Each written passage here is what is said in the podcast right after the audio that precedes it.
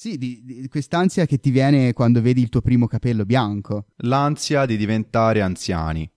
Anziani con la S. una roba del genere. Talking World. Talking World. So che questo audio te lo dovresti salvare perché è una bomba. Bella a tutti e benvenuti a una nuova puntata di Talking Walls, il podcast che ti fa parlare con i muri senza assumere sostanze stupefacenti. Io comunque nel dubbio un brindisi lo farei lo stesso. Io sono Thomas. E io sono Dede. Buonasera. Il post di oggi sono 5 lettere, molto semplice, la foto è sempre fatta a Bologna e è questa, ansia, scritta in nero, semplice. Un messaggio abbastanza autoesplicativo, secondo sì, me. E diretto, è molto più diretto. facile di, di, di, altri messaggi di cui abbiamo parlato. Secondo me, allora, la prima volta che l'ho vista ho pensato, ma non è che questa è semplicemente un'esternalizzazione di quello che provava il writer che, che, ha realizzato questa scritta, tipo è lì che sta facendo una scritta su un muro, è illegale e ansia. Sì, sto provando come... questo, esatto. sto gridando questo. Il suo urlo eh, fatto scritta sul muro. È anche vero che, insomma, chi fa writing, no? anche in, come hobby o professionalmente, forse gli piace, cioè, c'è una dimensione dell'ansia del fare qualcosa di proibito che ti piace anche, no? Se la vanno a cercare proprio. Ma sicuro, sicuro. Io credo che se, se fosse legale probabilmente i muri sarebbero tutti bianchi. Nel 2020 scrivere sui muri ti porta su, a, a, to the next level of ansia, secondo me, perché diventa doppiamente illegale. Cioè, perché te in teoria non è che potresti stare più di tanto a giro e ti metti pure a scrivere su un muro. Boom, doppia ansia. Che poi è paradossale, cioè oggi in teoria nelle città dove c'è il lockdown uno potrebbe uscire e scrivere sui muri senza che ci siano altre persone che ti dicono qualcosa o che chiamano i carabinieri.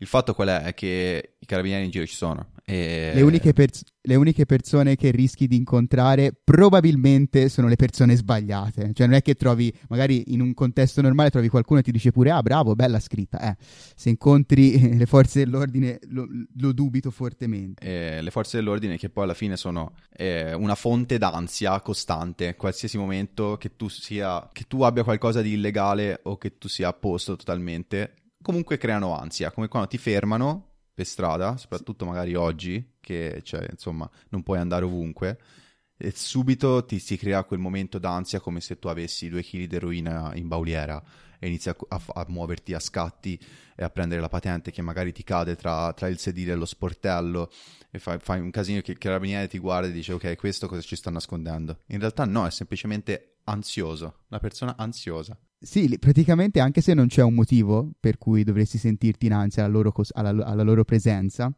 riesci praticamente a trovartelo da solo un motivo. Ti iniziano a venire in mente tutti quei piccoli episodi di illegalità che potevi aver vissuto. Ed è come se nella mia fronte comparisse questo messaggio del tipo ho fatto cose illegali nella mia vita sì. e loro lo potessero leggere. Eh, mi sento proprio sotto otto riflettori, no? Ci si sente un po' sotto otto riflettori. Sì, e... alla, fine, alla, fine, è un controllo e tutti i controlli come i test eccetera causano ansia, situazioni causano di ansia. Sì. Sono un po' tutte quelle situazioni di micro ansia che, che viviamo un po' tutti i giorni, cioè me, me ne vengono a mente diverse. Per esempio, eh, quando sono al supermercato, no?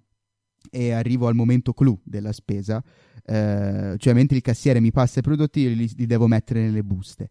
È un momento di ansia, agonismo anche altissimo eh, sento proprio la pressione come se ci fosse questa platea di spettatori, che sono le persone in fila dietro di me, che mi guardano e mi giudicano con un voto da 1 a 10 sulla velocità con cui metto i prodotti nelle buste. Non so se ti capita anche a te questa cosa. Sì, certo, praticamente tutte le volte che faccio la spesa eh, la situazione è sempre quella, che poi è chiaro che metti le cose nella busta a cazzo di cane, perché alla fine mentre sei lì che infili i prodotti ne, nelle buste e il cassiere ha già finito di passare tutto e inizia a procedere con i pagamenti, eccetera. Alla fine ti, ti, infili la carta di credito in tasca, ti cade lo scontrino, la tessera de, del Conad magari ti rimane lì insieme ai prodotti, la butti dentro le buste, poi chiaramente vai a mettere sempre i crackers in fondo e sopra ci metti le bottiglie di vino, i barattoli di ceci, di modo che poi torni a casa e ti è rimasto solo una polvere di crackers. Una sbriciolata di crackers. No, ma comunque, cioè, sfatiamo un mito chi è che riesce a mettere tutti i prodotti in maniera razionale nelle buste, assicurandosi che alcuni non vengono scacciati da altri? Cioè, veramente, che, ci Ma sono... nessuno, è impossibile. Forse, forse, solo le mamme. Forse le mamme riescono, sì. C- cioè, e poi, quando sei lì in fila, eh, sembra il cassiere sembra lento. Sembra lento, sembra che non passi mai. Quando poi sta a te il cassiere diventa incredibilmente un Guinness World Record detentore di passare i prodotti sullo scanner. Passare i prodotti sullo scanner diventa la nuova disciplina olimpica e, e, ci sono tutti gli atleti coinvolti. Infatti, la prima volta che sono andato a fare la spesa per conto mio, un pochino più, più grossa, ne sono uscito sudato da questa esperienza perché eh, avevo per la prima volta questa pressione da parte del pubblico, questo cassiere che sembrava laureato in eh, eh passaggio prodotti sul nastro e, e ne sono uscito abbastanza sudato e come se avessi fatto tipo attività fisica. Sai quali, quali altre cose mettono ansia alla gente e a me sicuramente per un periodo l'ha fatto. Chiamare per prenotare un, po- un tavolo a un ristorante o la pizza per la sera. Sì, certo, c'è, c'è anche questo, questo tipo di ansia per molte persone che poi alla fine chi, chi è di là della cornetta che cazzo mi frega alla fine mi interessa cosa ordini. E in realtà ti, ti vai a perdere con saluti. Buona, bu- buonasera sono Daniele. Che cazzo? Fai, fai, ti verrebbe da fare una presentazione. Salve io chiamo da ma in realtà non gli frega niente a nessuno. Infatti io quest'ansia l'ho superata quando eh, mi sono ritrovato a stare dall'altra parte, cioè da, da, chi riceveva l'ordine. E vedevo gente che faceva i, i, peggio disastri, nel senso sbagliava, richiamava perché aveva sbagliato. E mi, reso, e mi, sono reso, conto di quanto non me ne fregasse niente della figura che, che potessero no, fare le persone sì. dall'altra parte. Anche se a volte ho chiuso delle chiamate in maniera veramente imbarazzante, tipo sì, ciao, buonasera, o ciao, sai quando ciao, butti giù. Grazie, un abbraccio. un abbraccio a uno sconosciuto, no? Saluta giù. tutti. che butti giù e dici cosa, co- cosa, cosa, ho detto veramente. E, um, è un continuo essere sottoposti a dei, dei, dei, piccoli pressure test nella nostra vita, un po'. Esatto. Anche perché questo è un periodo che già, ecco, uno ha queste micro ansie che vive tutti i giorni. È un periodo abbastanza intenso dal punto di vista dell'ansia che si può provare, no? Siamo un po' overwhelmed. Certo, tutti, dal, i, giorni da... alle, tutti i giorni alle 18 la protezione civile ci ricorda giustamente che siamo i, i, in piena pandemia e, e, i numeri non sono per niente confortanti, tant'è che si crea quello stato d'ansia legato appunto a, ai numeri. Cioè, tutti questi input, tutta questa consapevolezza di sapere cosa succede, eh, ti porta a, a, metterti alla prova e a provare anche delle sensazioni veramente mh, spiacevoli. Perché alla fine è un po' tutta un, una, una manifestazione di quell'ansia più esistenziale, no? Che non so se ce l'hai te o se l'hai già avuta, che è quell'ansietta di invecchiare. Certo, certo, e soprattutto adesso che, che diciamo questo 2020 è stato abbastanza riduttivo in termini di esperienze eh, positive e quindi sembra che proprio che il tempo ti sfuga dalle mani e che tu stia appunto invecchiando senza poter fare niente a riguardo, che è alla fine la realtà. Però tutti noi vorremmo fare più possibile sapendo che poi comunque moriremo e, e non c'è possibile farlo e si crea questa ansia di, di non poter fare cose, non, non, poter viaggiare, non poter vedere posti in cui saresti voluto essere. Sì, di, di quest'ansia che ti viene quando vedi il tuo primo capello bianco. L'ansia di diventare anziani anziani con la S. sì, diciamo, cioè, c'è un periodo della vita, prima che tu accetti il fatto di essere anziano con la Z, in cui sei anziano con la S eh, e appunto vivi d'ansia, cioè l'ansia di diventare anziano. Siamo anziani. L'ansia che alla fine crea stress che ti porta ad avere i capelli bianchi qualche piccolo capello bianco in quella che poi te lo vedi e ti crea altra ansia che poi è un ciclo vizioso e nel giro di un mese ti ritrovi ad essere Gandalf. Diventare parte del cast del Signore degli Anelli è un attimo, eh ragazzi. Cioè. E, eh, però ecco, si diceva che mh, mm, c'è un, eh, tutto questo è la manifestazione un po' di quell'ansia di morire. Eh, che è una cosa a cui non possiamo, non possiamo sfuggire, cioè da quando siamo nati no. eh, stiamo morendo fondamentalmente. E per me è stato molto utile rivi- ridimensionare quest'ansia un po' esistenziale, eh, cambiando prospettiva, cioè eh, dicendo ok, so che c'è questa certezza, so che ho un determinato limite di tempo che ho a disposizione, tanto vale goderselo eh, al meglio, visto che so che è finito. E questo diciamo mi ha, mi ha aiutato un po', cioè mi ha aiutato tanto eh, nel nel gestire... Com'è che si chiama in latino? Sta... Eh, memento mori. Memento Eh, mori. Sì, già i romani lo dicevano, c'era questa locuzione latina che praticamente veniva ricordata a tutti i generali che tornavano vittoriosi da una guerra, del tipo sì sì sei un grande, però ricordati che come tutti noi devi morire. Ok, un po', un po' quello che dicono Luca Laureanti e Bonolis Sì, avanti un altro. esatto. Ricordati che devi morire. Sì, er- erano, comunque alla fine se ci pensi erano un po' degli ammazzabalotta come dicono a Bologna i, i- i romani, cioè questo qui stava tornando, magari era briavo perché era contento, aveva vinto una guerra e invece che applaudirlo qualcuno gli ricordava che doveva morire, cioè è, è quasi crudele, no? Questa cosa. Giusto per approfondire sempre di più questo esist- esistenzialismo dove ci piace stare. Cos'è che c'è qualcosa che ti crea particolarmente ansia nella tua vita e che vorresti Sì. condividere con noi? Eh, senza andare troppo sull'esistenzialismo e quindi sul futuro e l'invecchiare, eccetera, è il prendere un volo. Tant'è che se ho un volo per le 10 di mattina, io solitamente mi trovo in aeroporto dalle 7 alle 7.30, perché la sera prima inizio a entrare in uno stato d'ansia e inizio a pensare, ma se mentre sono a metà strada mi sono dimenticato la carta d'identità, devo tornare indietro? E se foro, oppure se c'è traffico e perdo il volo, quindi alla fine vado a sommare tutte queste ipotesi, come se quel giorno potessi forare, trovare traffico e dimenticarmi la carta d'identità, per cui mi ritrovo alle 7 in aeroporto. Che poi alla fine quando sono lì mi rilasso talmente tanto che rischio di perdere il volo. Eh, infatti, cioè, eh, infatti non capivo, cioè, la, la tua è un'ansia per il volo stesso o di perdere il volo? No, no, è un'ansia di perdere il volo. Eh, mi, mi fido abbastanza de- de- dei mezzi aerei, soprattutto perché alla fine se ti vuoi spostare eh, lo, lo devi prendere. Un po' come i vaccini alla fine, no? Eh, nessuno è felicissimo di, di- di infilarsi un ago in un braccio per vaccinarsi, però ti fidi della scienza, ti fidi della medicina, sai che è scientificamente provato che è giusto per, per la comunità, per la collettività vaccinarsi, per cui ti fidi e lo fai.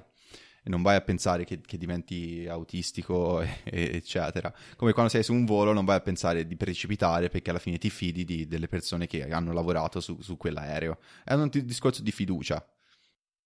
Eh, sì, che poi nel senso ci sono alcuni momenti in cui l'ansia ti aiuta, eh, che ti porta un po' in quel mood produttivo eh, e che ti, serve, che ti serve proprio a stimolarti no? per dare di più. L'importante è evitare che l'ansia o ti blocchi o ancora peggio ti porta ad agire ma facendo delle stronzate.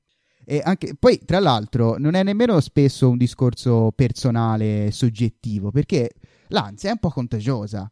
Sì, esatto, tipo contagiosa tipo lo sbadiglio, via, Eh sì, per capirsi. Eh no, è perché appunto eh, uno magari riesce anche a gestirsela da solo, poi si ritrova circondato da persone che sono ansiose e poi improvvisamente ci ricaschi dentro. Esatto. Tipo, appunto, può essere anche come la rabbia, la felicità, sono tutte cose che, che, che sono contagiose, anche perché siamo esseri sociali. Per cui se te finisci in un gruppo di persone incazzate nere, senza alcun motivo ti ritrovi a dare calcio ai cassonetti perché sei arrabbiato e non sai neanche perché. Ah, Thomas, c'è stata fatta una critica Mm. che si parla troppo di sesso, scopate, eccetera. Quindi ti chiedo, ma l'ansia da prestazione? Cosa mi dici di questo? Eh, bah, eh, ansia da prestazione è un tipo di ansia, non è nemmeno così micro, secondo me. E io io l'ho, cioè, l'ho vissuta come l'abbiamo vissuta tutti, penso, e ti posso dire che il numero di volte in cui mi è stata utile è zero. È zero, Eh, è- certo. ma proprio è, è una cons- che poi lo sai, no? Lo sai che è inutile stare in ansia Lo prima. sai per chi è utile l'ansia da prestazione? Per chi? Per Big Pharma. Le uniche, le uniche per la persone che, produzione di Viagra. che- che ci guadagnano dall'ansia da prestazione sono quelle che provano a venderti la cura. No, non è vero. Allora, in- comunque, innanzitutto vorrei eh, sfatare un altro mito ancora. Eh, l'ansia da prestazione, secondo me, non è una cosa solo prettamente maschile. No, certo. E anche femminile. Sì, cioè... Il fatto, il fatto è che maschile può portare a due cose fondamentalmente, o l'eiaculazione precoce o la mancata erezione, che sono entrambe cose che poi alla fine vanno a rovinare l'atto sessuale Sì, di sì, per sé. due situazioni, due situazioni imbarazzanti, diverse ma imbarazzanti allo stesso modo, ecco. E no, non è, cioè, è stata parte della mia vita in maniera consistente comunque l'ansia da prestazione, ma se ne può, se ne può uscire tranquillamente, anche perché, sai cosa? Con il Viagra. Co- compra- eh, questo era, eh, noi siamo sponsorizzati in realtà da Dal eh, aziende farmaceutiche qui. Stiamo- vi consigliamo eh, prodotti farmaceutici per risolvere problemi d'ansia e vabbè, e anche di... Abbiamo fatto tutto un discorso sull'ansia per poi arrivare a questo e provare a vendervi. Ora vi mettiamo un link per l'acquisto di pasticche di Viagra. Esa- per uomini e donne, perché comunque siamo per la, per la parità. Ehm, sì, anche perché poi una volta risolto il problema dell'ansia da prestazione, cioè, magari è andato tutto bene. E se poi l'ha messa incinta? Eh, quella è la famosa gravidanza.